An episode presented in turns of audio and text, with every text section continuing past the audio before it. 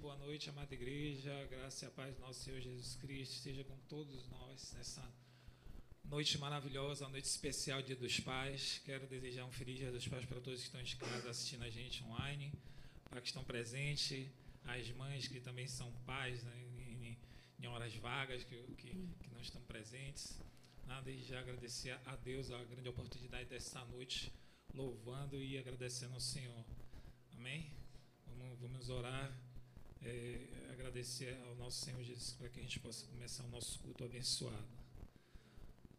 Senhor, meu Deus, obrigado, Senhor, por mais uma noite maravilhosa em tua presença, em tua casa, para honrar e glorificar o seu nome. Abençoa essa casa, abençoa a administração dessa casa, abençoa os irmãos dessa casa, essa família maravilhosa, que o Senhor possa é, proteger sempre que possível, Senhor, na medida da, da, do, do, seu querer, na hora que o Senhor determinar, Deus. Então, peço que proteja todos aqueles que ainda tem, possam estar vindo à tua casa para adorar ao Senhor, aqueles que estão em tua casa, Senhor, é, orando e abençoando, é, todos aqueles que estão assistindo o nosso culto online. Quero agradecer por mais uma noite em tua presença, para louvar e bem dizer o seu nome. Agradeço em nome de Jesus, Senhor. Obrigado por mais uma noite maravilhosa. Amém.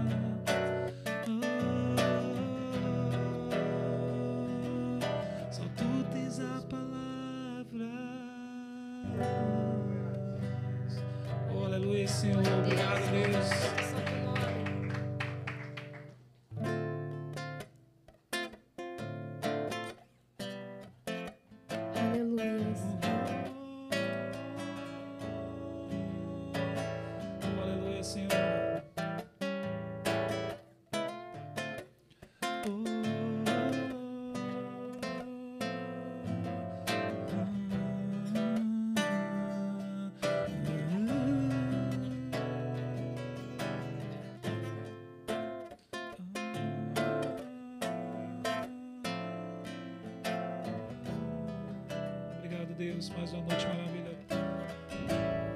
A resposta é que eu vivo de milagres. Dessa vez vai ser mais um.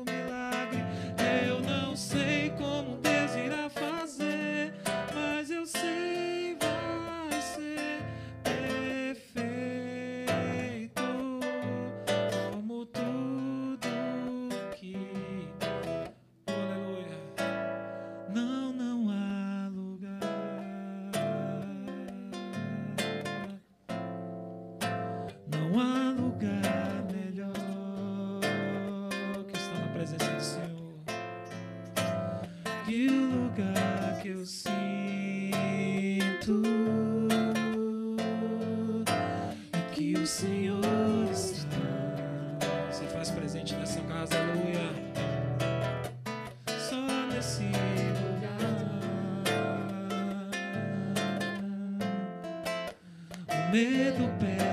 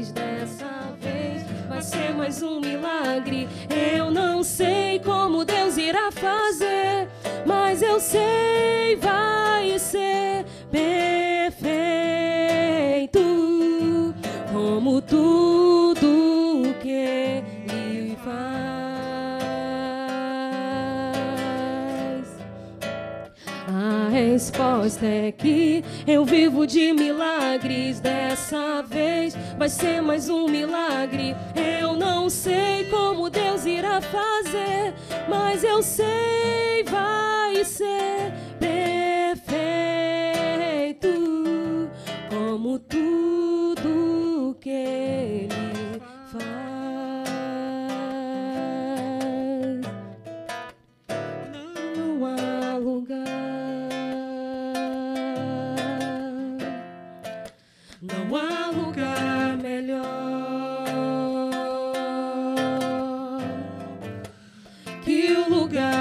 Sinto. Aqui o Senhor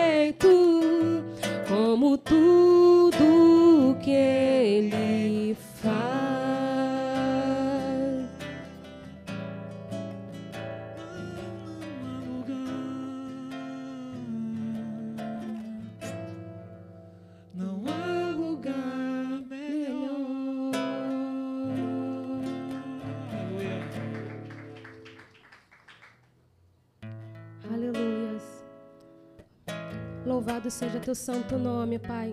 Queremos declarar essa noite, Deus, que mesmo sem entender, Pai, mesmo sem entender, Senhor, nós continuamos, Senhor, firmes, inabaláveis, com a nossa, com a nossa fé em Ti, Senhor. Nós confiamos em Ti, confiamos nas Suas promessas, Deus. Aleluia, Deus, as Suas promessas, palavras de vida eterna, Pai. Aleluia.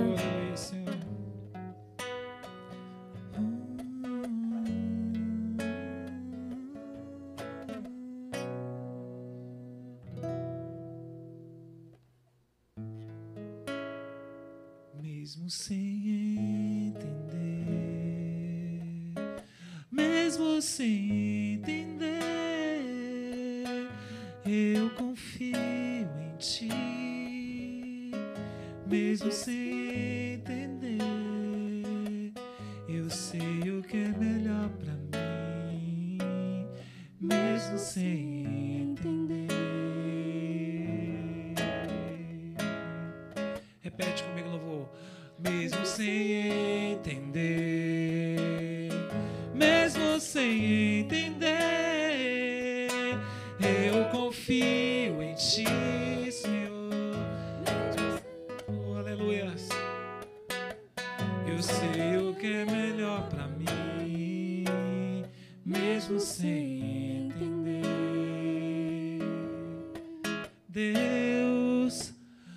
que eu não consiga entender e queira tudo do meu jeito, eu até choro e às vezes até chego a dizer: por que é que tem que ser tão difícil pra mim? Parece que é difícil só pra mim. Eu sei, seus pensamentos são mais altos que os meus. O seu carinho é melhor do que o meu. Tua visão vai além do que eu vejo. O Senhor sabe exatamente o que é melhor pra mim. E mesmo que eu não entenda o seu caminho, eu confio.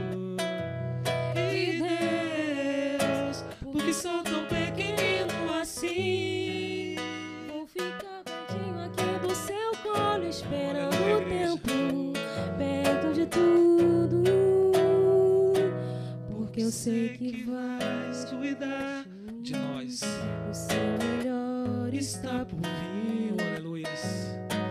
Eu sei que é melhor pra mim, mesmo sem entender.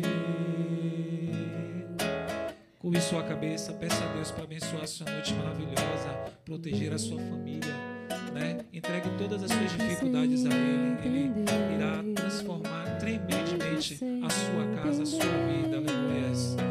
Mesmo sem entender, mesmo sem entender,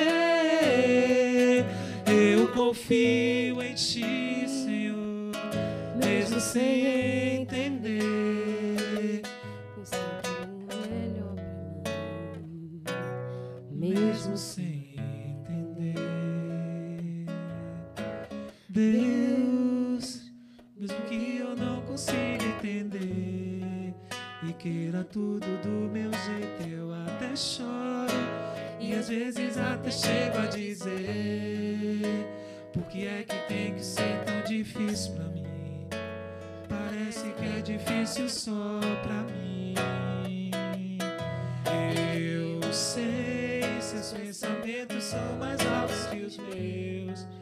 Seu caminho é melhor do que o meu. tua visão vai além do que eu vejo. Aleluia. O Senhor sabe exatamente o que é melhor pra mim. Mesmo que eu não entenda o seu caminho, eu confio.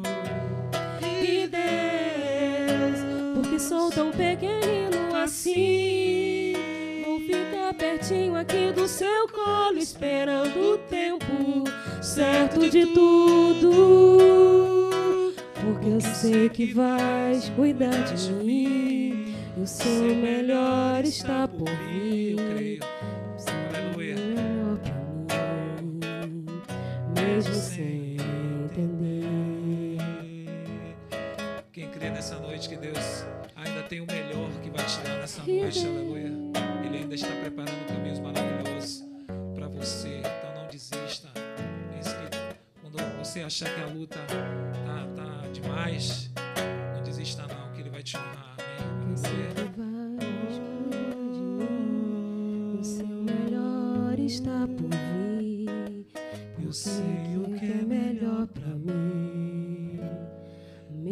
mesmo sem entender. Aleluia. Agradeço a oportunidade em nome de Jesus.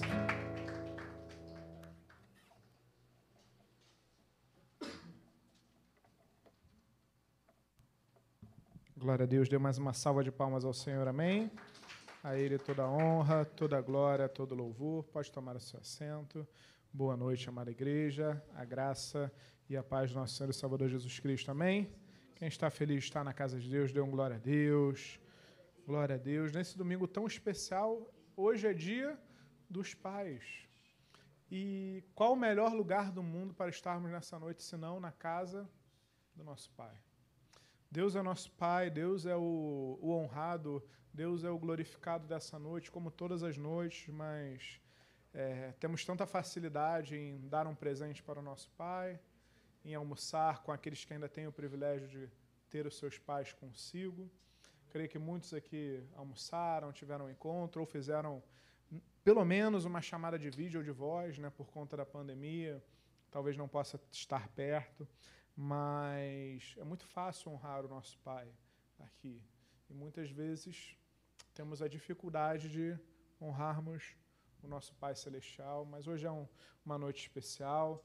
Queremos agradecer a Deus em primeiro lugar por ser o nosso Pai, o nosso Pai amado, o nosso Pai sempre presente, o nosso Emmanuel, Deus conosco. Amém? Aqui nessa noite, quem é papai? Javan, Gustavo. Vocês vieram pelo culto pela manhã? Vieram? Ah, então não vão ganhar dois presentes. Não, já ganharam pela manhã, então vocês não vão ganhar. Simei, quanto tem aí de, de- de- Tem quantos aí? Tem muito? Então vocês vão ganhar de novo, porque vocês tiveram duas vezes, então, ó, fomos quebrantados aqui. Ah, quem manda mesmo é a diaconisa Cimei. Eu não ia dar. Ela falou assim, ó. Ah, eu não, não dá, pode dar. Ó, eu sou pai de cachorro, eu acho que eu mereço ganhar, viu, Cimei? Só, só fica aí o. Lá no meu trabalho eu ganhei um, um, um, um uma fotinho impressa, né? Eles fizeram a surpresa, imprimiram a foto com a Lili no, no meu peito e deram lá a lembrancinha do Dia dos Pais. E a CIMEI passou direto com o meu prêmio. Misericórdia, estou sem moral aqui mesmo. Não, depois eu pego, CIMEI, não se preocupe. Eu sei, eu sei que você guardou especialmente para mim depois. Muito obrigado. Amém? Então, eu acho que... Obrigado, muito obrigado, CIMEI. Ó, ganhei o meu, meu presentinho, meu chocolatinho, que provavelmente quem vai comer é a Marina, mas pelo menos eu ganhei. Né, e fico feliz por isso. Meus amados, você que nos assiste é, pela transmissão. Muito boa noite, você, papai. Feliz Dia dos Pais. Que Deus te abençoe rica e poderosamente. Antes da gente caminhar para os avisos é, e seguir a liturgia do culto, eu quero, quero orar pelos papais aqui presentes, pelos futuros papais, né, Luan? Em breve também, né? Estou sabendo, estava tava aqui conversando, falando com a Marina, com a Eloá. Também em breve, né? Quem sabe eu e Marina, né, amor? Quem sabe, né? Daqui a uns dois anos, três anos, quando as coisas melhorarem, né? Ou na vontade de Deus, no tempo de Deus, né? Mas vamos orar pelos nossos papais que estão aqui presentes, ou pelos papais que estão, hoje, estão nos assistindo online. Pai amado, em nome de Jesus, muito obrigado, Senhor. Queremos te agradecer por cada pai aqui presente, Pai. Muito obrigado por cada vida aqui representada, pelo privilégio que é a paternidade, pela bênção que é te pedimos, Senhor, continua a abençoar os nossos papais, os pais aqui da igreja, dando sabedoria, dando discernimento, dando unção, dando capacitação. Continua a usá-los, Deus, como cabeça das suas casas, como chefe das suas famílias e como um instrumento poderoso seu, Deus, para que possa criar os seus filhos conforme a tua palavra, para que possam criar teus filhos conforme o teu propósito, os teus desígnios, a tua direção, Paizinho. Continua a instruir, a capacitar cada papai aqui presente, cada pai que nos assiste online, Senhor. E, acima de tudo, Deus, queremos te agradecer, te louvar de maneira muito especial, porque somos teus filhos verdadeiramente e tu és o nosso Pai. Por isso te agradecemos, te glorificamos, te exaltamos e o fazemos em o nome de Jesus. Amém e amém. Glória a Deus. Então aproveite, não temos visitante nessa noite, né? Aproveite cumprimente o irmão que está do seu lado, dê um tchauzinho, elogie a máscara dele. Se Deus quiser, em breve estaremos sem máscara. Não, não vejo a hora de podermos nos abraçar. Hoje estava com a Marina né, na casa do meu pai, a gente sentou numa mesa isoladinha no quintal, ficamos ali no fundo, para não ficar tão perto, para tentar né, é, não respeitar ainda, ainda mais agora com o aumento de casos, né, com, enfim, a, gente ainda tem que ter sabedoria, prudência, respeitando aí as nossas autoridades, as orientações dadas pelas autoridades. Mas que bom. Boa noite a todos. Vamos aos nossos avisos? Vamos lá. Ó, os aniversariantes do mês de Javan, dia 10, que dia é hoje? Estou perdido no tempo e espaço, dia 8. Então, dia 10, né, de Javan. Então, ó, terça-feira, né? Aniversário do nosso amado Javan, que em breve vai estar dando aula aqui de ABD também, né? Nos nossos domingos, que alegria. De Javão, olha, foi aniversário do Hélio da Aline. Engraçado, só três pessoas em agosto no, no, no, na igreja, né? Quantas poucas pessoas. Enfim. Olha, quarta-feira agora vamos iniciar uma série de mensagens As Muitas Águas. Está curioso para saber que muitas águas são essas? Venha estar conosco às quartas-feiras.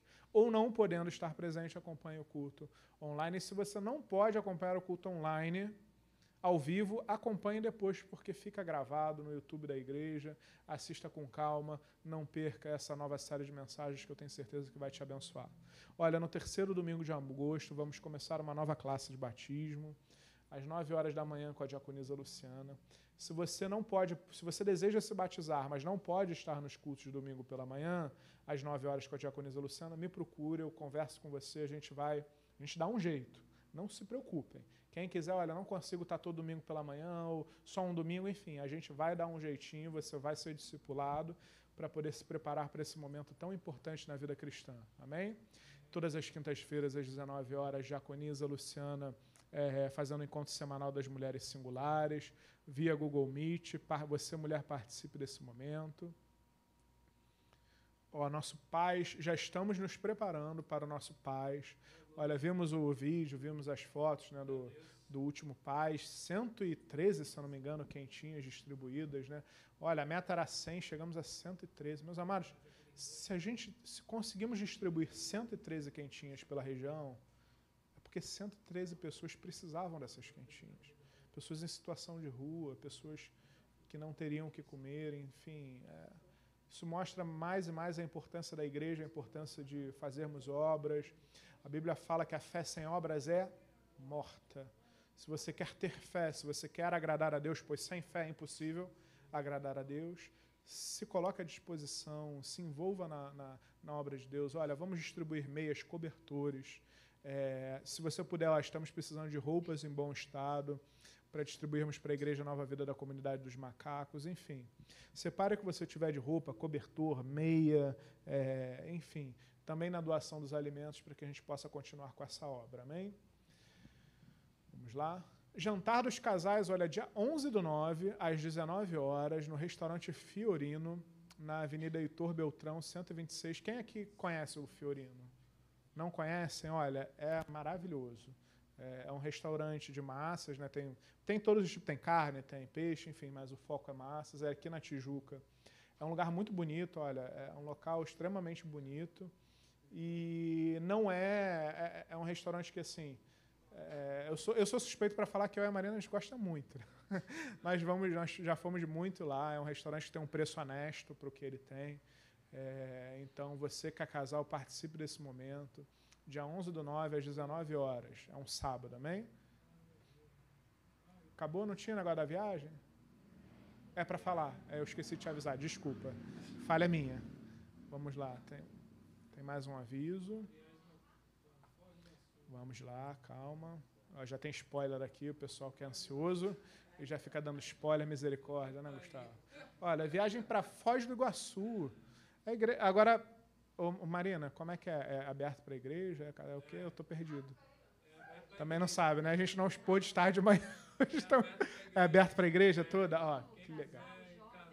É do dia 10 ao dia 14, é isso?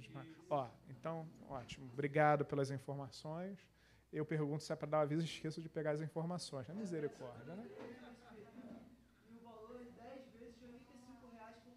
Só? Só? Quer dar aqui o, o aviso, Luan? Não quer? Ah. Olha que legal. Agora facilitou minha vida, poxa. Olha, tá vendo? Você tava, tava só botando a fotinha. Quarto com quatro pessoas, tá. Tá, então, ó, informação importante. Ó, 10 de 85 reais está um preço excelente. Está um preço excelente, porque a gente, eu e Marina, nós vamos viajar né, agora nas minhas férias e, e sofremos com o preço. Esse, se a gente tivesse esse preço aí, eu estava muito feliz. Mas, olha, 10 de 85 reais, passagem aérea ida e volta para Foz do Iguaçu, hotel com café da manhã, translado para o aeroporto, translado para o passeio das cataratas, translado para o passeio hidroelétrica de Itaipu entre os dias 10 e 14 de maio. Então, ó, esse valor de 850 reais por pessoa é para um quarto para quatro pessoas. Né? Se você quiser um quarto individual, passa a ser 120 reais. Confere? Muito obrigado. Se você não quer dividir. Olha, eu recomendo não divida quarto com o pastor Alexandre Gama, porque você não conseguirá dormir mas enfim, eu não posso falar que está sendo gravado, deixa que pula. Então, você que não tem problema em dividir quarto com quatro pessoas ou individual, há informações com a diaconisa Luciana. Olha que legal, olha que benção. Mas, mas é, uma, é uma viagem aberta à igreja toda. Normalmente, a igreja tem.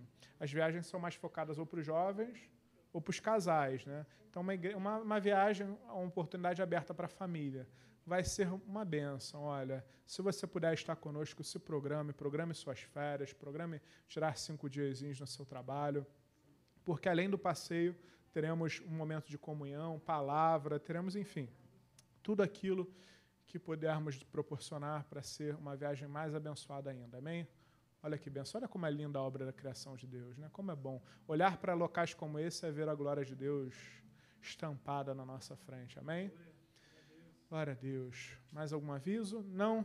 Então, olha, nosso evangelismo, tivemos seis pessoas abordadas ali fora, que colocaram seus nomes aqui no livro, uh, pedindo orações. Então, vamos, vamos orar por essas vidas, vamos, como igreja, referendar a fé dos nossos irmãos, das nossas irmãs, que assim clamaram, assim pediram para que essa igreja pudesse interceder por eles. Amém?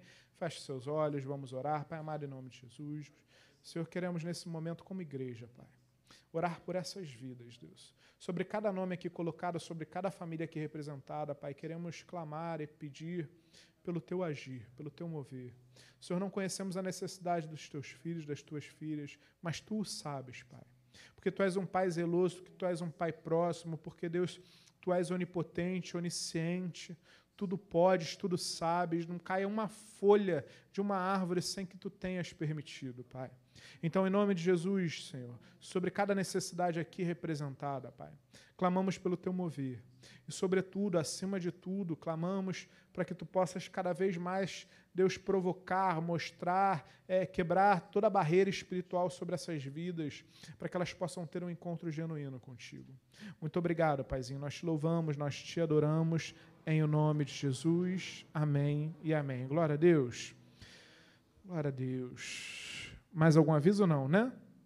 Amém, amém. Meus amados, nesse momento dízimos e ofertas, quero te convidar a que abra em Gênesis, capítulo de número 14, a partir do versículo de número 18.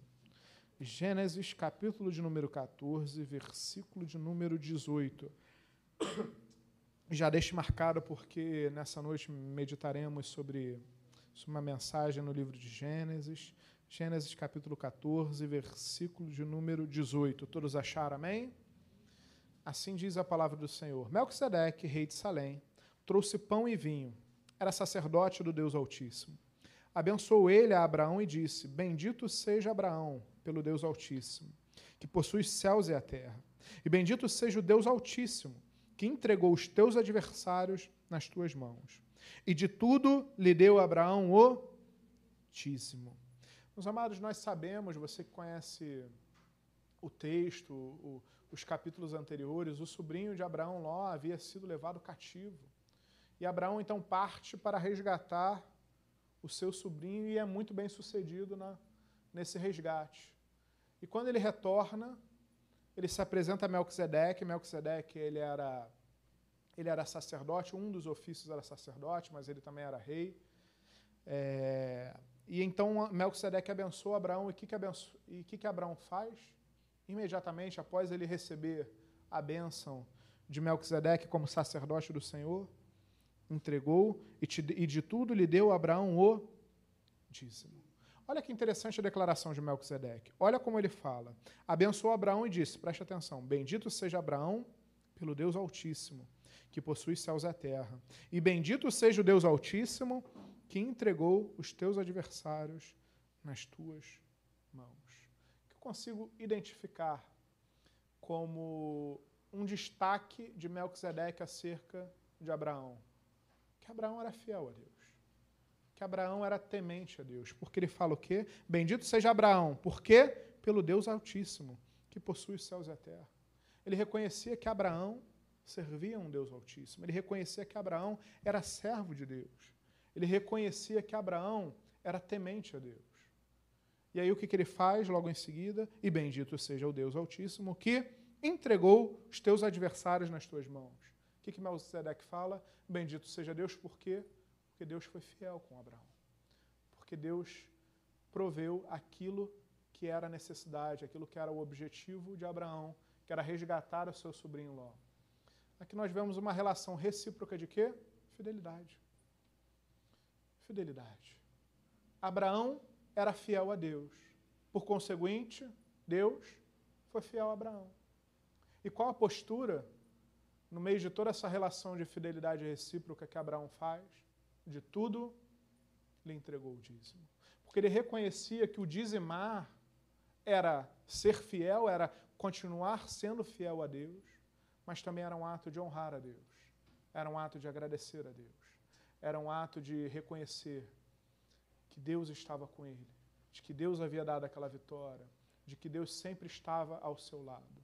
Dizimar e ofertar é um ato de reverência, é um ato de honra, é um ato de obediência, é um ato de fidelidade a Deus. Aqui é o primeiro momento onde vemos o dízimo ser citado. Você viu aqui alguma obrigação escancarada?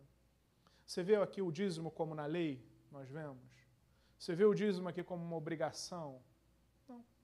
Não. Há nada, pelo menos do relato bíblico, que vá trazer a obrigatoriedade ou não do dízimo, mas nós vemos Abraão dizimar. Naturalmente. Sem uma ordem, sem um normativo, sem um imperativo. Por quê? Ele tinha tanto relacionamento com Deus que do seu relacionamento com Deus ele já sabia o que era necessário e o que não era necessário. E dentro desse relacionamento com Deus, Abraão dizimava. Dizimar é um ato de relacionamento com Deus. Como você tem se relacionado com o Pai? Nesse Dia dos Pais, onde falamos que também é dia de glorificarmos a Deus, porque é o nosso Pai, como você tem se relacionado com Ele? Qual tem sido a sua fidelidade? Qual tem sido a sua reciprocidade para com Deus? Medite sobre isso. Separe então se você é fiel a Deus, se você reconhece aquilo que Deus tem feito por você, se você reconhece a palavra de Deus, separe seu dízimo, separe a sua oferta, com alegria no coração. Se não houver alegria, se não houver entendimento no seu coração, repetimos aqui no púlpito dessa igreja com muita tranquilidade. Não separe nada, não dê nada, aguarde o dia em que Deus vai colocar essa alegria, o dia em que dizimar e ofertar vai fluir naturalmente no seu coração, sem a necessidade de um imperativo, de uma lei, de uma determinação, de uma instrução, tal como foi com Abraão. Amém? Separe seu dízimo com calma. Temos envelopes aí à frente da sua poltrona atrás. Diaconisa Cátia, você pega um para mim que eu esqueci, por favor? Vamos, antes de você separar, orar. Olha, a Kátia quer que eu oferte bem hoje, hein? me trouxe vários envelopes. vamos, vamos nos colocar de pé. Pega o envelope ainda vazio, ainda que você não vá dizimar ou ofertar hoje, mas vamos participar desse momento agradecendo a Deus, orando ao Senhor. Amém? Erga o seu envelope. Pai amado, em nome de Jesus, muito obrigado, Deus. Queremos, em primeiro lugar, te agradecer, te louvar e te engrandecer, dizendo: Senhor, até aqui tu nos ajudaste, Pai. Até aqui nos ajudou o Senhor e nós cremos, Deus, que a cada dia da nossa vida tu há de nos ajudar. Muito obrigado porque se estamos aqui de pé, porque se temos o que vestir, se temos o que ofertar, se temos o que dizimar, é porque o Senhor tem nos abençoado. Reconhecemos, Deus, que tudo vem de ti, que tu és o Senhor sobre todas as coisas, que tu és o Criador dos céus e da terra, que tu és o dono do ouro e da prata. Muito obrigado, Deus, porque tudo vem de ti. Senhor, nesse momento, como igreja, nós queremos clamar, Pai, pela vida financeira do teu povo. Sobre a vida do desempregado, Pai, clamamos por uma porta de emprego. Sobre a vida daquele que tem estudado para um concurso público, se dedicado, Deus, sela a vaga do teu filho, da tua filha nessa aprovação. Deus, sobre aquele que tem buscado, Deus, uma promoção profissional, ou uma, um, Deus, mais clientelas para o profissional liberal, enfim. Deus, sobre cada projeto, sobre cada sonho, sobre cada objetivo, Pai, nós clamamos como igreja, te pedindo a tua bênção, Pai, mas, sobretudo, Senhor, a tua direção. Te pedimos também, Paizinho, sobre a administração financeira da tua casa, que todo recurso que chega ao teu altar seja utilizado para a tua obra, conforme a tua direção e querer. É o que te pedimos e fazemos agradecidos, em o nome de Jesus. Amém e amém. Glória a Deus. Se hoje à noite você dizimar ou ofertar, separe com calma, com alegria no seu coração, pode tomar o seu assento. Ah, Iremos louvar. No momento do louvor, separe sua oferta, seu dízimo. Temos a máquina de débito com a diaconisa Cimei. No transcorrer do louvor, estarei à frente recebendo os dízimos. As ofertas serão recolhidas nos vossos lugares. E que Deus vos abençoe rica e abundantemente. Amém.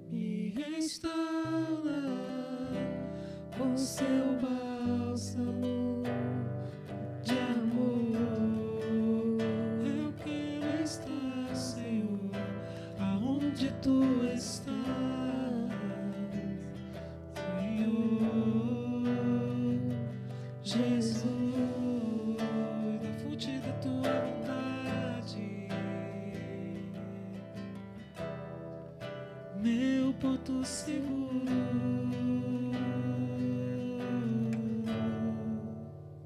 Obrigado, Senhor Jesus, por mais uma noite maravilhosa em tua presença, por mais uma noite tranquila em tua presença. Eu quero andar segundo a tua vontade, de eu entregar o meu coração segundo o seu coração maravilhoso, Senhor. Aleluia, aleluia. Obrigado, Senhor. Agradeço por mais uma oportunidade maravilhosa em tua casa, em tua presença, em nome de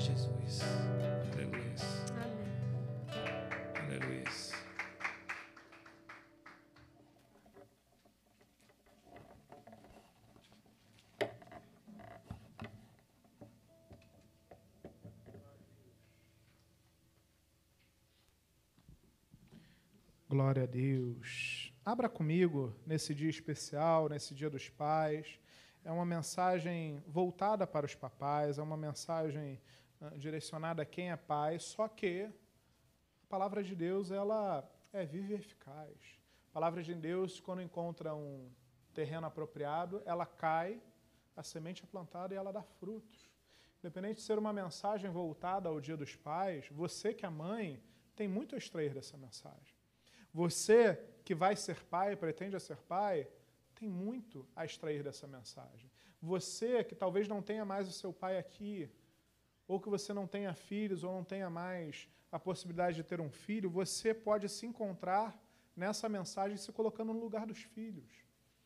Ou seja, olhe por essa mensagem e permita que Deus fale ao seu coração, sendo você pai ou não, sendo você uma mãe que exerce o mundo de ser pai pela ausência do pai, enfim. Tenho certeza que a palavra vai encontrar a guarida a todos os corações. Amém? Abra comigo em Gênesis, capítulo de número 15, a partir do primeiro versículo. Eu quero falar um pouco sobre Abraão, eu quero falar sobre um homem que conseguimos identificar em algumas atitudes um exemplo, um grande exemplo de um pai. De um pai zeloso, de um pai cuidadoso, de um pai amoroso. Eu quero identificar alguns atributos, algumas atitudes, algumas condutas de Abraão que tem que falar ao nosso coração, a você, pai, se espelhe, a você, mãe, extraia elementos dessa pregação para aplicar na sua vida com seus filhos. Você que vai ser pai um dia, já comece a treinar, viu, Aluan? Dedé também, ó, já começa a prestar atenção naquilo que Deus quer nos forjar como um pai. Amém? Gênesis capítulo 15, versículos número 1, se você achou e assim pudesse colocar de pé para a leitura prefacial dessa noite. Gênesis capítulo 15, versículo 1, assim diz a palavra do Senhor.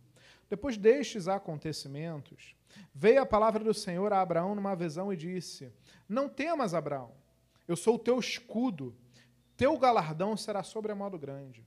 Respondeu Abraão: Senhor Deus, Que me haverás de dar, se continuo sem filhos? E, sem, e o herdeiro da minha casa, o Damasceno Eliezer. Disse mais a Abraão: A mim não me concedeste descendência, e um servo nascido da minha casa será o meu herdeiro.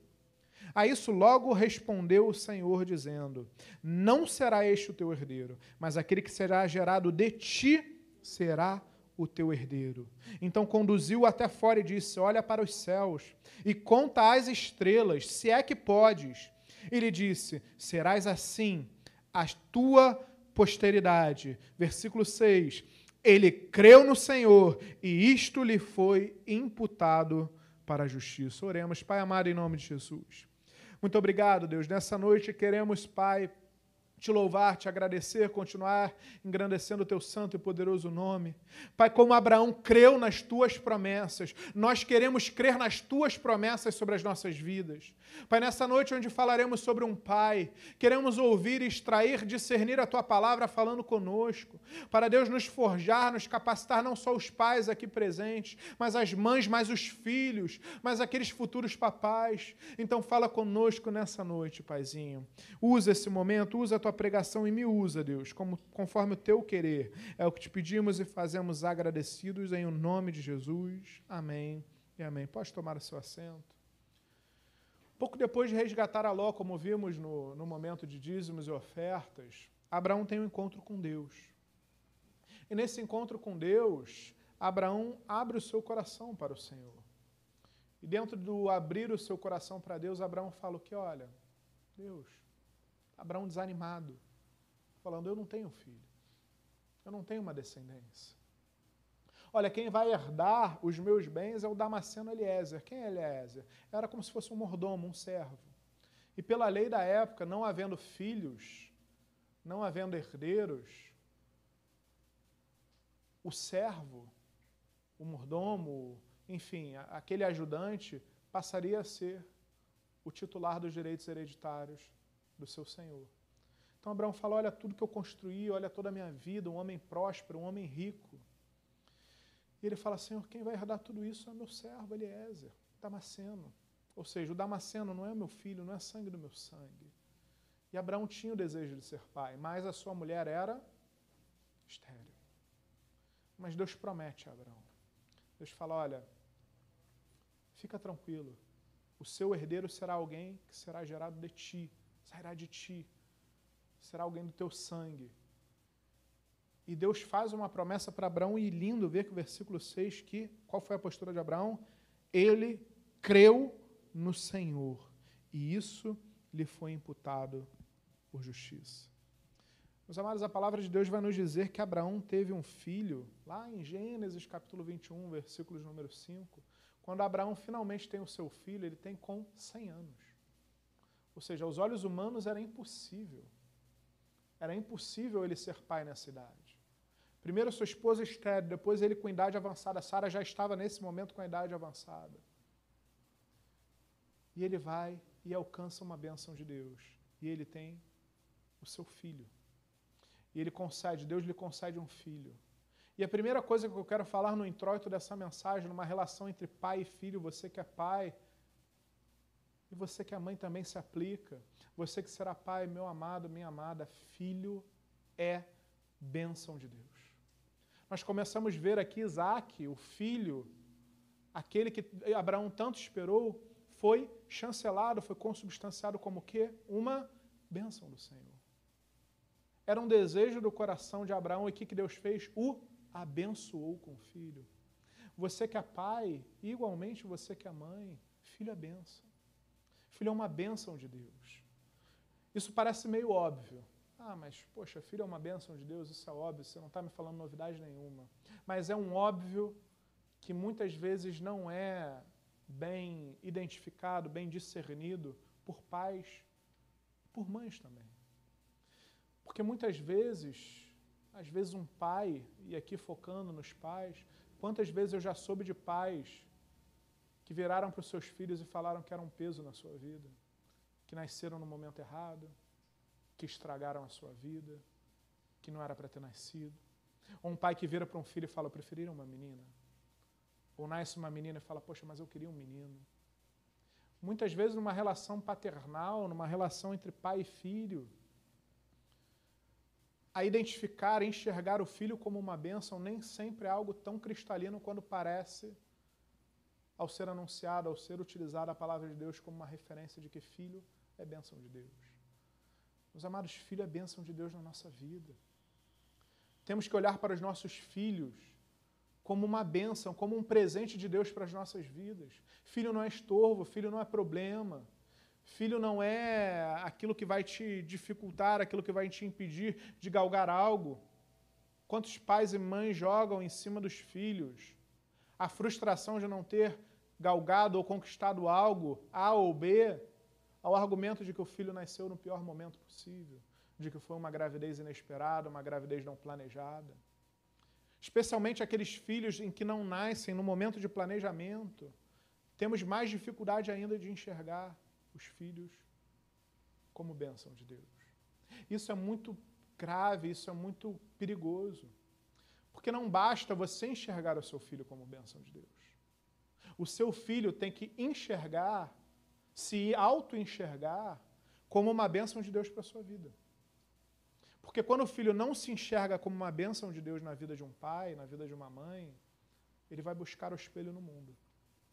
Ele vai buscar nos prazeres do mundo satisfazer esse vazio que era um pai que deveria ter preenchido. Quando o filho não se sente amado, não se sente um canal de bênção, quando não se sente aceito, quando ele não se sente cuidado, zelado dentro da sua casa, ele vai buscar no mundo e nos prazeres do mundo, nas drogas, na bebida, em tantas outras questões, o vazio não preenchido por um pai, também por uma mãe. Filho é bênção de Deus.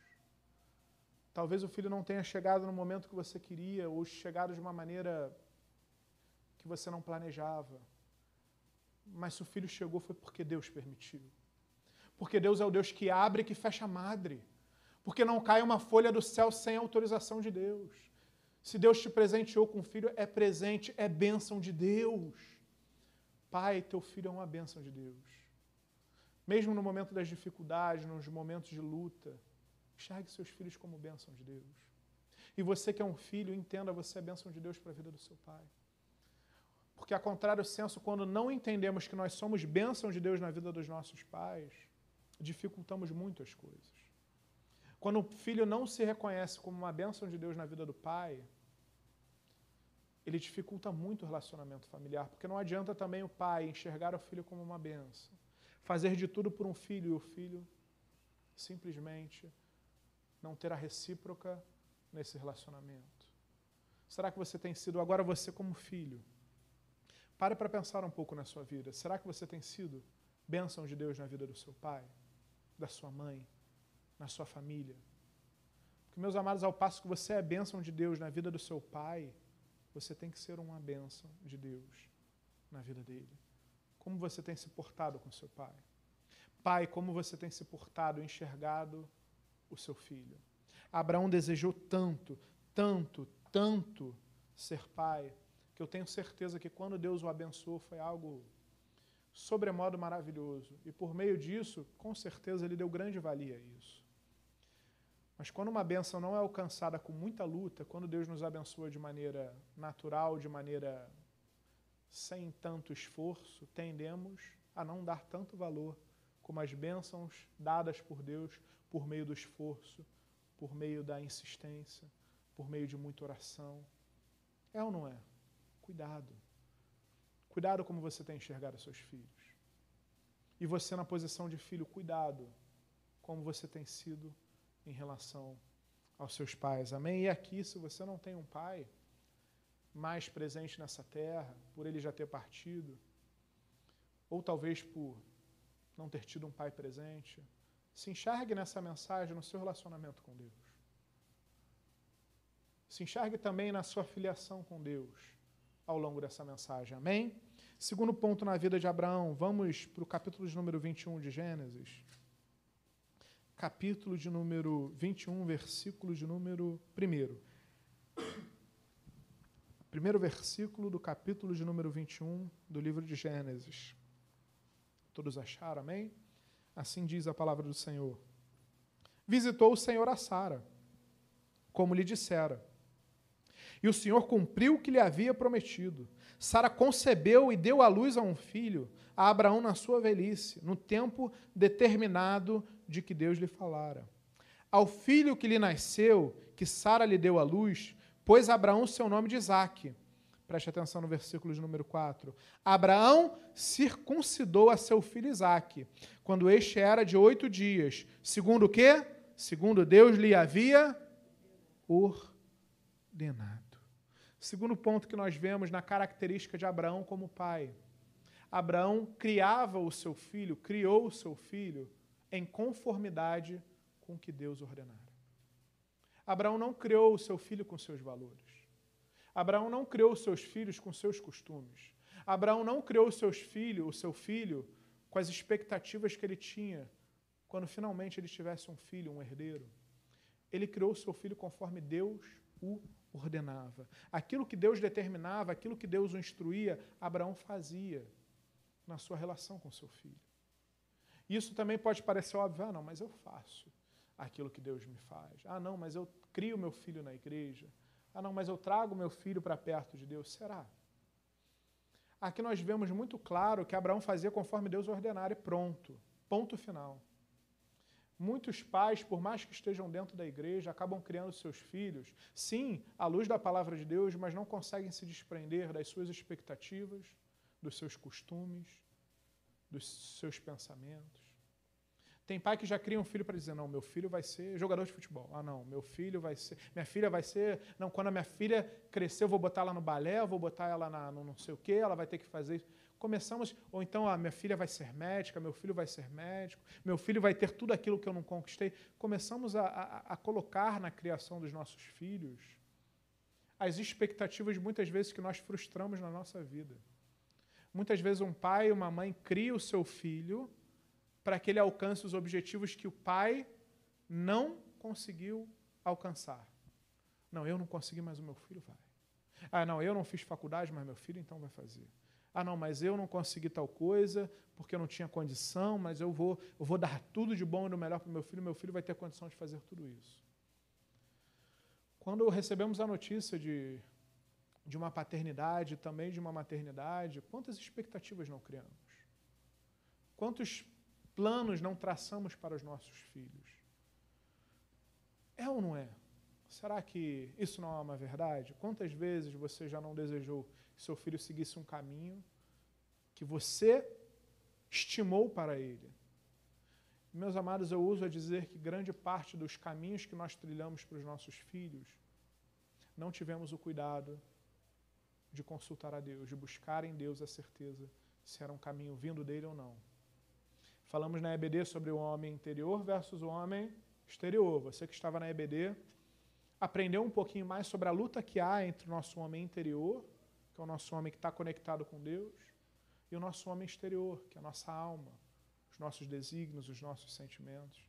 Nessa luta entre carne e espírito, entre homem interior e homem exterior, na criação de um filho, o nosso homem exterior vai gritar. A gente vai querer dar para o nosso filho aquilo que a gente não teve. A gente naturalmente vai querer dar experiências para o nosso filho que nós não tivemos a oportunidade de ter. Nós naturalmente vamos depositar nos nossos filhos expectativas de objetivos e de planos que nós tínhamos para a nossa vida e não, consegui, não conseguimos alcançar. Porque dentro da nossa mente queremos o melhor para eles. E muitas vezes o, o melhor que nós queremos é aquilo que nós planejamos e não o que Deus tem. E muitos pais acabam destoando, tirando, desvirtuando planos de Deus para a vida dos seus filhos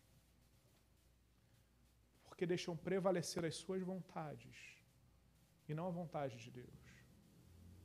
Como tem sido a sua criação? É lindo ver o detalhe, é lindo ver o, como a palavra de Deus fala de maneira clara. Segundo Deus lhe havia ordenado. Será que numa retrospectiva da criação do seu filho, será que numa retrospectiva do, de todo o amor que eu tenho certeza que você deu para o seu filho ou para a sua filha, você tem inequívoca convicção de que cada passo dado com Ele, cada direção que você deu, tinha direção por trás de Deus. Você estava em obediência a Deus. Muitas vezes um filho não está na casa de Deus porque os pais não estão fazendo conforme Deus lhe ordenara. Muitas vezes é na criação, no início da criação de um filho, que o filho não se firma nos caminhos do Senhor, porque um pai foi falho. E aqui em especial os pais, por serem cabeças dos lares, porque não tiveram cuidado de fazer conforme Deus ordenara. Pai, e aqui mãe também. Cuide da direção do seu filho em conformidade com aquilo que Deus ordenar. Busque em Deus a direção. Busque em Deus o caminho. Busque em Deus aquilo que Ele tem guardado de melhor para o seu filho. E faça conforme Deus direcionar.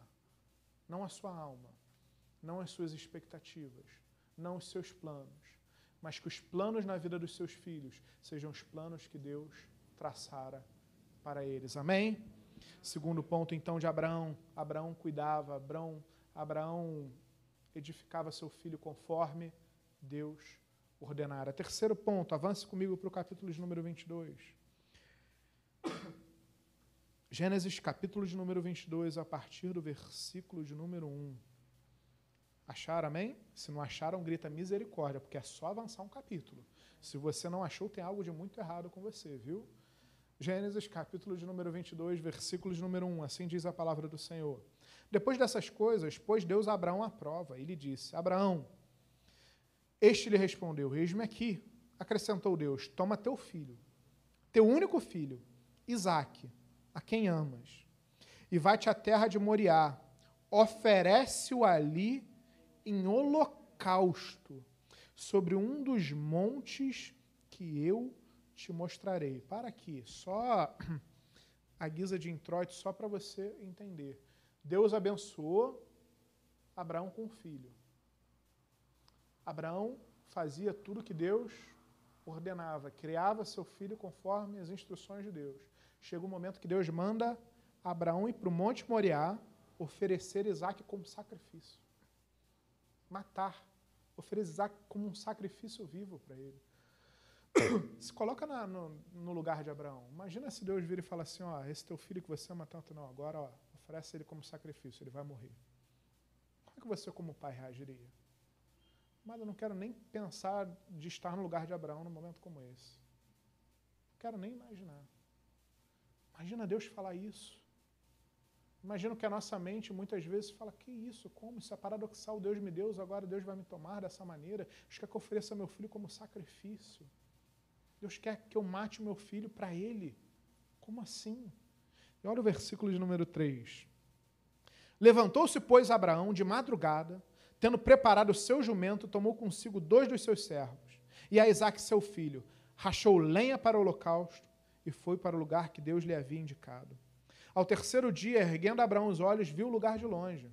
Então disse a seus servos: Esperai aqui, com o jumento. E o eu e o rapaz iremos até lá, e havendo adorado, voltaremos para junto de vós. Para aqui, versículo 5. Olha a fé de Abraão, não é à toa que ele era o pai da fé. Deus exigiu seu filho como sacrifício, ele foi.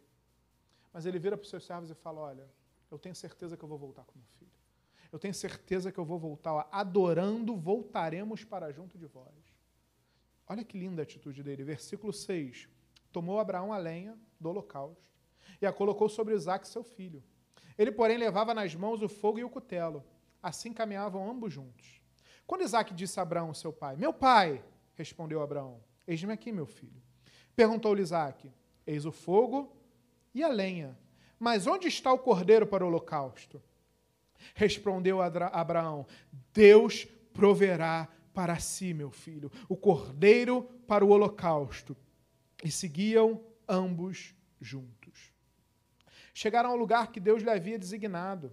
Ali edificou Abraão um altar sobre ele, dispôs a lenha, amarrou Isaac seu filho e o deitou no altar em cima da lenha. E estendendo a mão, tomou o cutelo para imolar o filho. Para aqui. Os amados, Isaac já tinha uma, uma, certa idade. Isaac não era uma criança de dois, três anos. Isaac já tinha uma idade mais avançada. Ele já tinha discernimento do que estava acontecendo. E é muito interessante que Isaac vira para o seu pai e fala: Bem, tem aqui o fogo, tem aqui a lenha, Mas cadê o cordeiro para o sacrifício? E com certeza Isaac entendeu que não tinham. Seu pai estava sem nada para oferecer. Imagina, se coloca agora no lugar de Isaac. Espera aí, que história é essa? Teu pai está com cutelo na mão, lenha, fogo preparado, te levando para um monte para oferecer um sacrifício a Deus e não tem nada para ser oferecido senão você. Eu não sei você, mas talvez eu teria saído correndo. Não sei. Talvez a olhos humanos, sem vivenciar aquele momento, sem todo o cabedal de, de experiências com Deus que, aquele, que Isaac tinha junto com seu pai, acho que o mais natural era gritar, sair correndo. E vemos Isaac chegar, ser colocado no local do sacrifício. E vimos aqui no versículo que seu pai levantando o cutelo para imolá-lo. Versículo 10: estendendo a mão, tomou o cutelo para imolar o filho. Abraão não parou. Abraão seguiu obediente a Deus até o último minuto. Mas o que é lindo ver aqui é a obediência de Isaac. O que é lindo aqui é ver a postura de Isaac. Isaac não foge. Isaac não questiona. Isaac pergunta: Peraí, pai, estou sentindo que tem algo errado. Cadê o sacrifício? Deus, o pai falou o quê? Deus proverá. O que, que Isaac fez? Creu. Acreditou. Confiou no seu pai. A confiança de Isaac para com seu pai é um grande exemplo de nós, agora como filhos, da confiança de quem nós temos que ter com nosso pai. E não só com nosso pai, aqui também com nosso pai celeste. Porque a confiança de Abraão em Deus era tremenda a ponto dele levantar o cutelo. Ele não só deixou Isaac ali, no local do sacrifício, ficou esperando. Falando, pronto, Deus está aqui. Pronto, Deus, o sacrifício está aqui agora. O que, que eu tenho que fazer? Você percebe que a postura dele não é de perguntar o que ele tem que fazer. Ele sabia o que tinha que fazer. Ele, tinha que, ele sabia que tinha que pegar o cutelo e ele tinha que prosseguir até Deus o orientar, mas ele tinha fé de que Deus não tiraria o seu filho. Porque o filho era uma bênção de Deus para a vida dele. Era uma promessa de Deus. Mas ele levanta o cutelo e ele está preparado para matar a fé de Abraão em Deus, a confiança dele em Deus, e em escada, a confiança de Isaac em seu pai, são um exemplo para nós. Você, pai, será que seu filho numa situação dessa ficaria como Isaac? Será que seu filho confiaria desse modo em você? Você, filho, será que você confia no seu pai a esse extremo? Porque confiar num pai, confiar numa mãe, nós como filhos, quando tudo está bem, é mole. É fácil. Confiar no outro quando as coisas estão acontecendo de maneira aprazível é muito fácil. Agora, quando vem uma situação extremada como essa, quando vem uma situação drástica como essa aí que nós vemos de fato, se há ou não confiança. Aí nós vemos de fato se há ou não fé. E é lindo ver a postura de Abraão, e lindo, mais lindo ainda ver a postura de Isaac. Versículo de número 11. Mas do céu lhe bradou o anjo do Senhor: Abraão, Abraão. Ele respondeu: Eis-me aqui. Então lhe disse: Não estendas a mão sobre o rapaz, e nada lhe faças, pois agora sei que temes a Deus, porquanto não me negaste o teu único filho. Tendo Abraão erguido os olhos, viu atrás de si um carneiro preso pelos chifres entre os arbustos. Tomou Abraão o carneiro e ofereceu em holocausto em lugar do seu filho. Meus amados, glória a Deus, que exemplo. Que exemplo de Abraão, que exemplo desse homem. Abraão, ele não só é obediente a Deus, mas ele ensinou seu filho a ser obediente a Deus. Porque se Abraão não tivesse ensinado Isaac a ser obediente a Deus, na primeira oportunidade Isaac teria corrido. Na primeira oportunidade, Isaac teria questionado, minimamente questionado seu pai, minimamente interpelado seu pai. E no relato bíblico nós vemos Isaac com uma serenidade de quem está indo no shopping comprar roupa, de quem está indo com o pai passear porque o pai vai comprar um presente. A serenidade dele nada mais é do que a confiança que ele tinha no pai e, por conseguinte, na confiança que ele tinha em Deus. Porque quando Isaac confia no seu pai e Deus confia em Deus, naturalmente Isaac confia em Deus. Naturalmente Isaac sabia que Deus não o desampararia. Naturalmente Isaac tinha a certeza que se Deus queria que ele estivesse ali, tinha um propósito. E ele tinha certeza de que todas as coisas cooperavam para o seu bem. Abraão ensinou Isaac a confiar em Deus. Você, pai, tem que ensinar o seu filho a confiar em Deus. Porque você ensinar desde cedo o seu filho a confiar em Deus, pode vir a adversidade, pode vir a tempestade, seu filho continuará confiando em Deus. Seu filho não vai se desviar nem para a direita nem para a esquerda. Vai vir o um momento da dificuldade, seu filho vai continuar firme. Firme nos caminhos do Senhor. E você, como filho, nessa pregação que também tem a nossa identidade com o nosso Deus, confie em Deus. Ainda que o cutelo esteja levantado na sua direção, confie em Deus. Ainda que tudo transparecer que está errado, que vai dar errado, confie em Deus. Confie em Deus. Porque Deus é um Pai amoroso. Deus é um Pai que cuida de nós. Deus é um Pai que sabe tudo o que nós precisamos. E temos a certeza que em Deus temos o melhor para as nossas vidas. Amém? Glória a Deus. Capítulo de número 24, avance comigo, quarto ponto. Sobre a paternidade de Abraão. Gênesis, capítulo de número 24, a partir do primeiro versículo, assim diz a palavra do Senhor. Era Abraão já idoso, bem avançado em anos, e o Senhor em tudo o havia abençoado.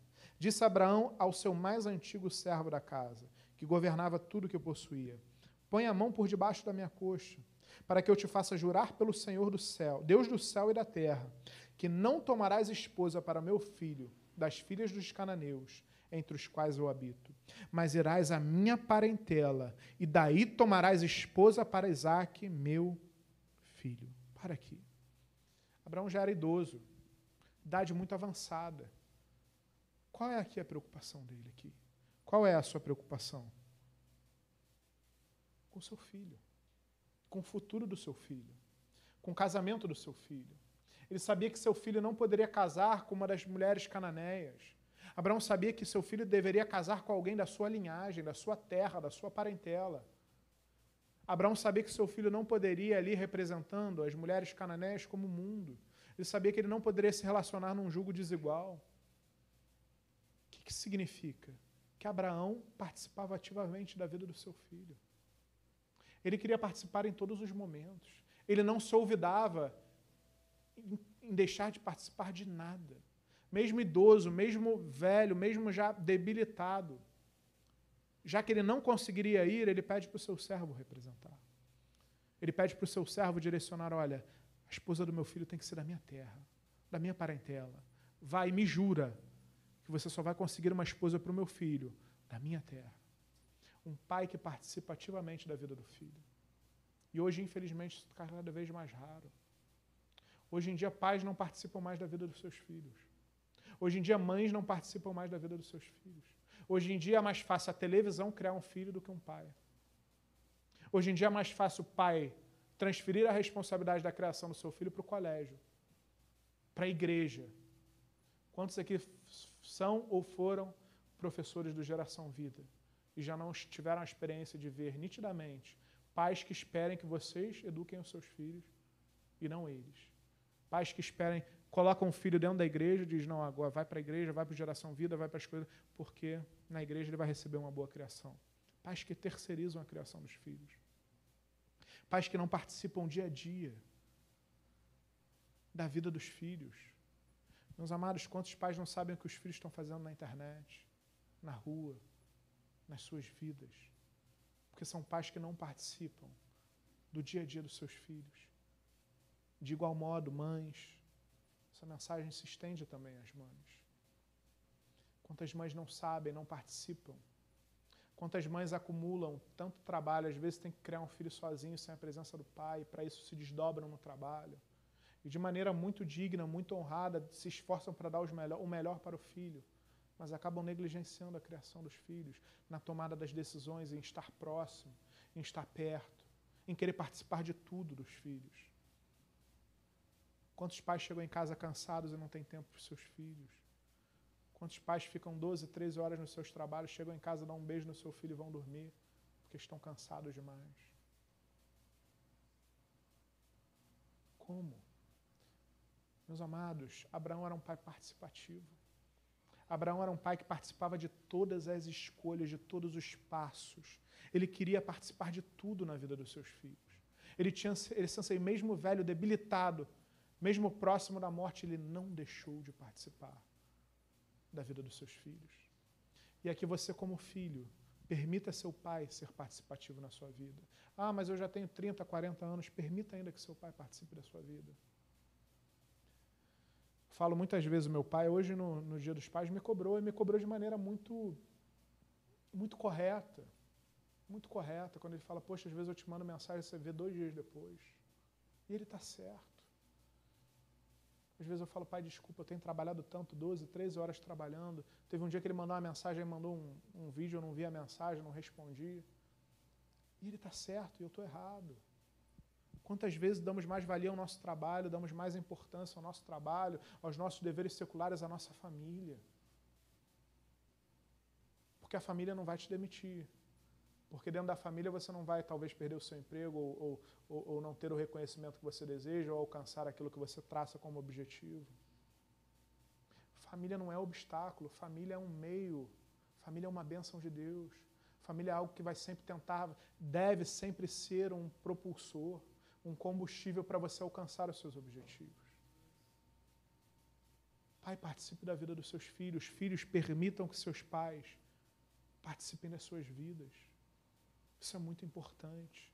Se hoje nós vemos o inimigo atacar tantas famílias, as famílias estarem destruídas, é porque pais não participam da vida dos filhos e filhos não deixam seus pais participarem das suas vidas. E de igual modo, você, como filho de Deus, deixe Deus participar da sua vida. Deixe Deus ter um espaço de valia na sua vida.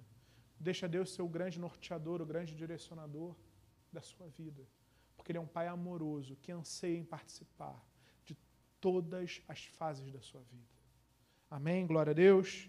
E avançando que o horário urge. Gênesis capítulo 26, versículo de número. Gênesis capítulo 26, vamos a partir do versículo de número 16. Gênesis capítulo 26, a partir do versículo de número 16, assim diz a palavra do Senhor. Disse Abimeleque a Isaac: Aparta-te de nós porque já és muito mais poderoso do que nós. Então saiu, Isaac saiu dali e se acampou no vale de Gerar, onde habitou. Para aqui. Isaac está nesse momento habitando na terra dos filisteus. E Isaac, ali nós vamos ver que, em meio a toda dificuldade, em meio à seca, em meio à fome, Isaac estava plantando e colhendo a cem por um. Isaac estava prosperando muito naquela terra. E aí olham para ele e falam: ó, uma coisa errada, esse cara está ficando muito forte. E aí o rei dos filisteus expulsa ele da terra para o vale. Por quê? Porque o vale era a terra mais infrutífera. O vale era a terra mais afastada. Expulsar Isaac para o vale é dizer assim: ah, você está prosperando aqui, mas porque aqui, aqui você consegue. Então, se eu te tirar daqui, você vai se arruinar. E ele expulsa Isaac para o vale. Isaac estava tão prosperando tanto. E olha o que vai acontecer no versículo de número 18. Isaac no vale de Gerar. E tornou Isaac a abrir os poços que se cavaram nos dias de Abraão, seu pai, porque os filisteus o haviam entulhado depois da morte de Abraão. E lhes deu o mesmo nome que já seu pai lhes havia posto. Cavaram os servos de Isaac no vale e acharam um poço de água nascente. Glória a Deus. Meus amados, no momento de dificuldade, Isaac é expulso para o vale em Gerar. E o que, que ele faz? Qual a primeira postura dele? O que, que ele faz no versículo 18? Tornou Isaac a abrir os poços que se cavaram nos dias de Abraão, seu pai. Seu pai já havia trabalhado naquela terra. Seu pai já havia se esforçado naquela terra. Seu pai já havia achado poços naquela terra. Quando Isaac é expulso para o vale, da onde vem a sua salvação? Da onde vem a sua prosperidade? Dos poços que haviam sido cavados pelo seu pai. Aqui nós vemos que Abraão deixou uma herança para Isaac. E essa herança não é só os bens materiais que Isaac deixou, que Abraão deixou. Abraão era muito rico, deixou muitos bens para Isaac. Mas quando a situação se agravou, quando veio a perseguição, Quando Isaac foi expulso para um vale, ele achou do trabalho do seu pai. E ele continua o trabalho que seu pai fizera. E dali ele abre um poço. E aí você vai conhecer a história. Ele vai, entulha um poço, ele vai, abre outro. Ele vai e abre outro. Herança do pai. O trabalho do pai. Isaac, naquele momento de dificuldade, pôde olhar: peraí, meu pai trabalhou aqui. Meu pai já passou por essa mesma dificuldade que eu estou passando. Eu vou fazer o que meu pai fez. Eu vou me espelhar no meu pai. Eu vou seguir aquilo que meu pai fizera outrora. E Isaac vai e cava os poços que seu pai já havia cavado. E acha água nascente. Herança. Exemplo. Mesmo com Abraão morto, Isaac pôde lembrar do seu pai. Pegar uma herança imaterial, uma herança que não era os bens materiais que ele deixara, mas uma herança imaterial, uma herança do trabalho do seu pai, da postura do seu pai naquela terra no momento de crise. Isaac rememora, traz à memória aquilo que seu pai fizera, segue o exemplo do seu pai. E mesmo no vale, ele é bem sucedido. Você, pai, você, mãe, o que você tem deixado para o seu filho? Quando você morrer, não estou falando de apartamento, de poupança, de investimento, de dinheiro. Estou falando de algo muito mais importante. O que você vai ter deixado para o seu filho? O que, que seu filho, no momento de dificuldade, vai poder pensar em você? O que você fizera? No que você se dedicara? No exemplo que você dera? Para, no momento de crise, se espelhar em você e vencer? O que, que você tem deixado para os seus filhos? Preocupação que um pai tem que ter em deixar os seus valores, em deixar o trabalho, em deixar uma herança para os seus filhos. Porque mesmo depois da morte, seus filhos poderão tomar o exemplo seu, tomar a sua herança e seguir em frente e vencer as dificuldades e as batalhas da vida. Quero te convidar a se colocar de pé, quero chamar a equipe de louvor. Meus amados, Abraão nos ensina Abraão nos ensina várias, várias, vários atributos de paternidade. Vários atributos que Abraão nos mostra e nos dá de exemplo. Você, pai, para seguir, você, mãe, também tem que seguir.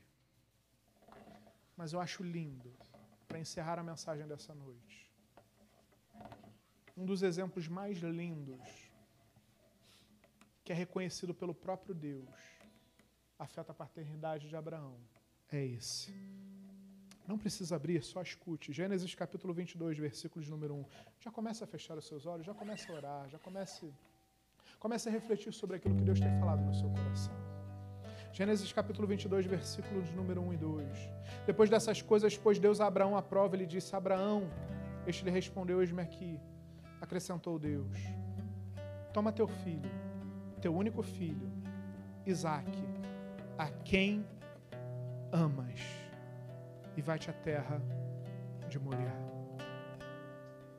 Deus enaltece, Deus destaca, Deus dá valia ao amor que Abraão tinha por Isaac. Deus reconhece naquele pai o amor para seu filho. Deus reconhece naquele pai o carinho, o zelo, a dedicação. Isso nos mostra o dever de você, pai, de você, mãe, amar o seu filho incondicionalmente. E não só amar o seu filho. Preste atenção no que eu vou te dizer. De olhos fechados, continue a orar. Não se esforce só em amar o seu filho. Se esforce no seu filho sentir o seu amor.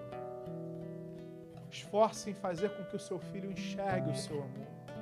Esforce em fazer com que seu amor seja percebido por aqueles que o cercam. Porque muitas famílias são destruídas não porque falta o amor, mas porque as pessoas não conseguem, na singularidade de como o amor é demonstrado, identificar o amor. Talvez você esteja aqui nessa noite dizendo: Eu nunca fui amado pelo meu pai ou pela minha mãe. Será que não foi? Pare para pensar nas atitudes do seu pai Será que verdadeiramente ele não te amou? Mas será que a forma dele amar, será que a forma dele demonstrar o amor talvez não tenha sido aquela que você esperava? Mas isso não significa que o teu pai não te amou. Ou que teu pai não te ama. Ou estendendo aqui que tua mãe não te amou, que sua mãe não te ama. Tal como Deus. Talvez Ele não ter feito algo para você que você esperava. Talvez Ele não ter te curado de uma enfermidade, ou Ele não ter curado seu pai, a sua mãe, um irmão, um parente que se foi. Você achou que por isso Deus não te amava. Pai, faça com que o teu filho perceba o teu amor. Filho, enxergue o amor do teu pai, ainda que o amor não seja tipificado nas atitudes que você esperava, na forma que você vislumbrava. Mas principalmente olha para o amor de Deus nessa noite. Tem pessoas dentro da igreja que colocam o amor de Deus à prova, que tem pessoas que dentro da igreja que também não conseguem enxergar o amor que Deus sente, porque Deus não faz da maneira que você quer. Mas isso não significa que Deus não te ama. Filho, não significa que teu pai não te ama porque ele não fez aquilo que você esperava. Pai, dedique-se a que o seu amor seja sempre percebido pelo seu filho de maneira clara e cristalina. Nessa noite, você que tinha uma mágoa com seu pai, com a sua mãe, é a noite de você liberar perdão. Nessa noite onde expectativas que você colocou no seu pai, na sua mãe não foram cumpridas, é a noite de você quebrar essas expectativas e olhar para o seu pai, olhar para a sua mãe com olhos de amor. Você, pai, ame seu filho incondicionalmente, participe da vida do seu filho, faça com que o seu filho sinta o seu amor por ele. Participe de cada decisão da criação. Crie seu filho em obediência a Deus. Enxergue o seu filho como sendo bênção de Deus. Você que é filho, se enxergue como sendo bênção de Deus na vida dos seus pais. O inimigo milita contra as famílias. E famílias são destruídas por causa de pais e filhos. Porque não deram valia ao amor de seus pais. Ou porque foram negligentes no seu amor. Eu não sei a forma que Deus está falando contigo nessa noite, mas é a noite de você liberar perdão, é a noite de você declarar o amor para o seu pai, para sua mãe, é a noite de você correr atrás das suas falhas e deixar de lado o tempo que se passou e se dedicar a ser um pai melhor, a um filho melhor. Pai, se espelhe em Deus, se espelhe no amor de Deus, se espelhe na paternidade de Deus e ame seu filho incondicionalmente. E nessa noite, se coloque como um filho perante Deus. Veja onde, como filho, você pode melhorar, porque Deus não tem o que melhorar como pai. No nosso relacionamento paternal com Deus, temos muitas falhas e necessidade de melhorarmos, mas essa recíproca não há verdade, porque Deus é perfeito. Então comece a buscar, comece a clamar a Deus, comece a buscar no seu mais profundo aquela ferida que talvez você tenha em relação a um pai, a noite de você sarar essa ferida. A noite dessa ferida se, se cicatrizar. A noite de famílias serem reconstruídas nessa noite. É noite de pais saírem daqui como pais melhores. É noite de filhos saírem daqui como filhos melhores, tanto em relação aos seus pais como em relação a Deus. Comece a clamar, comece a adorar, comece a buscar a Deus nessa noite.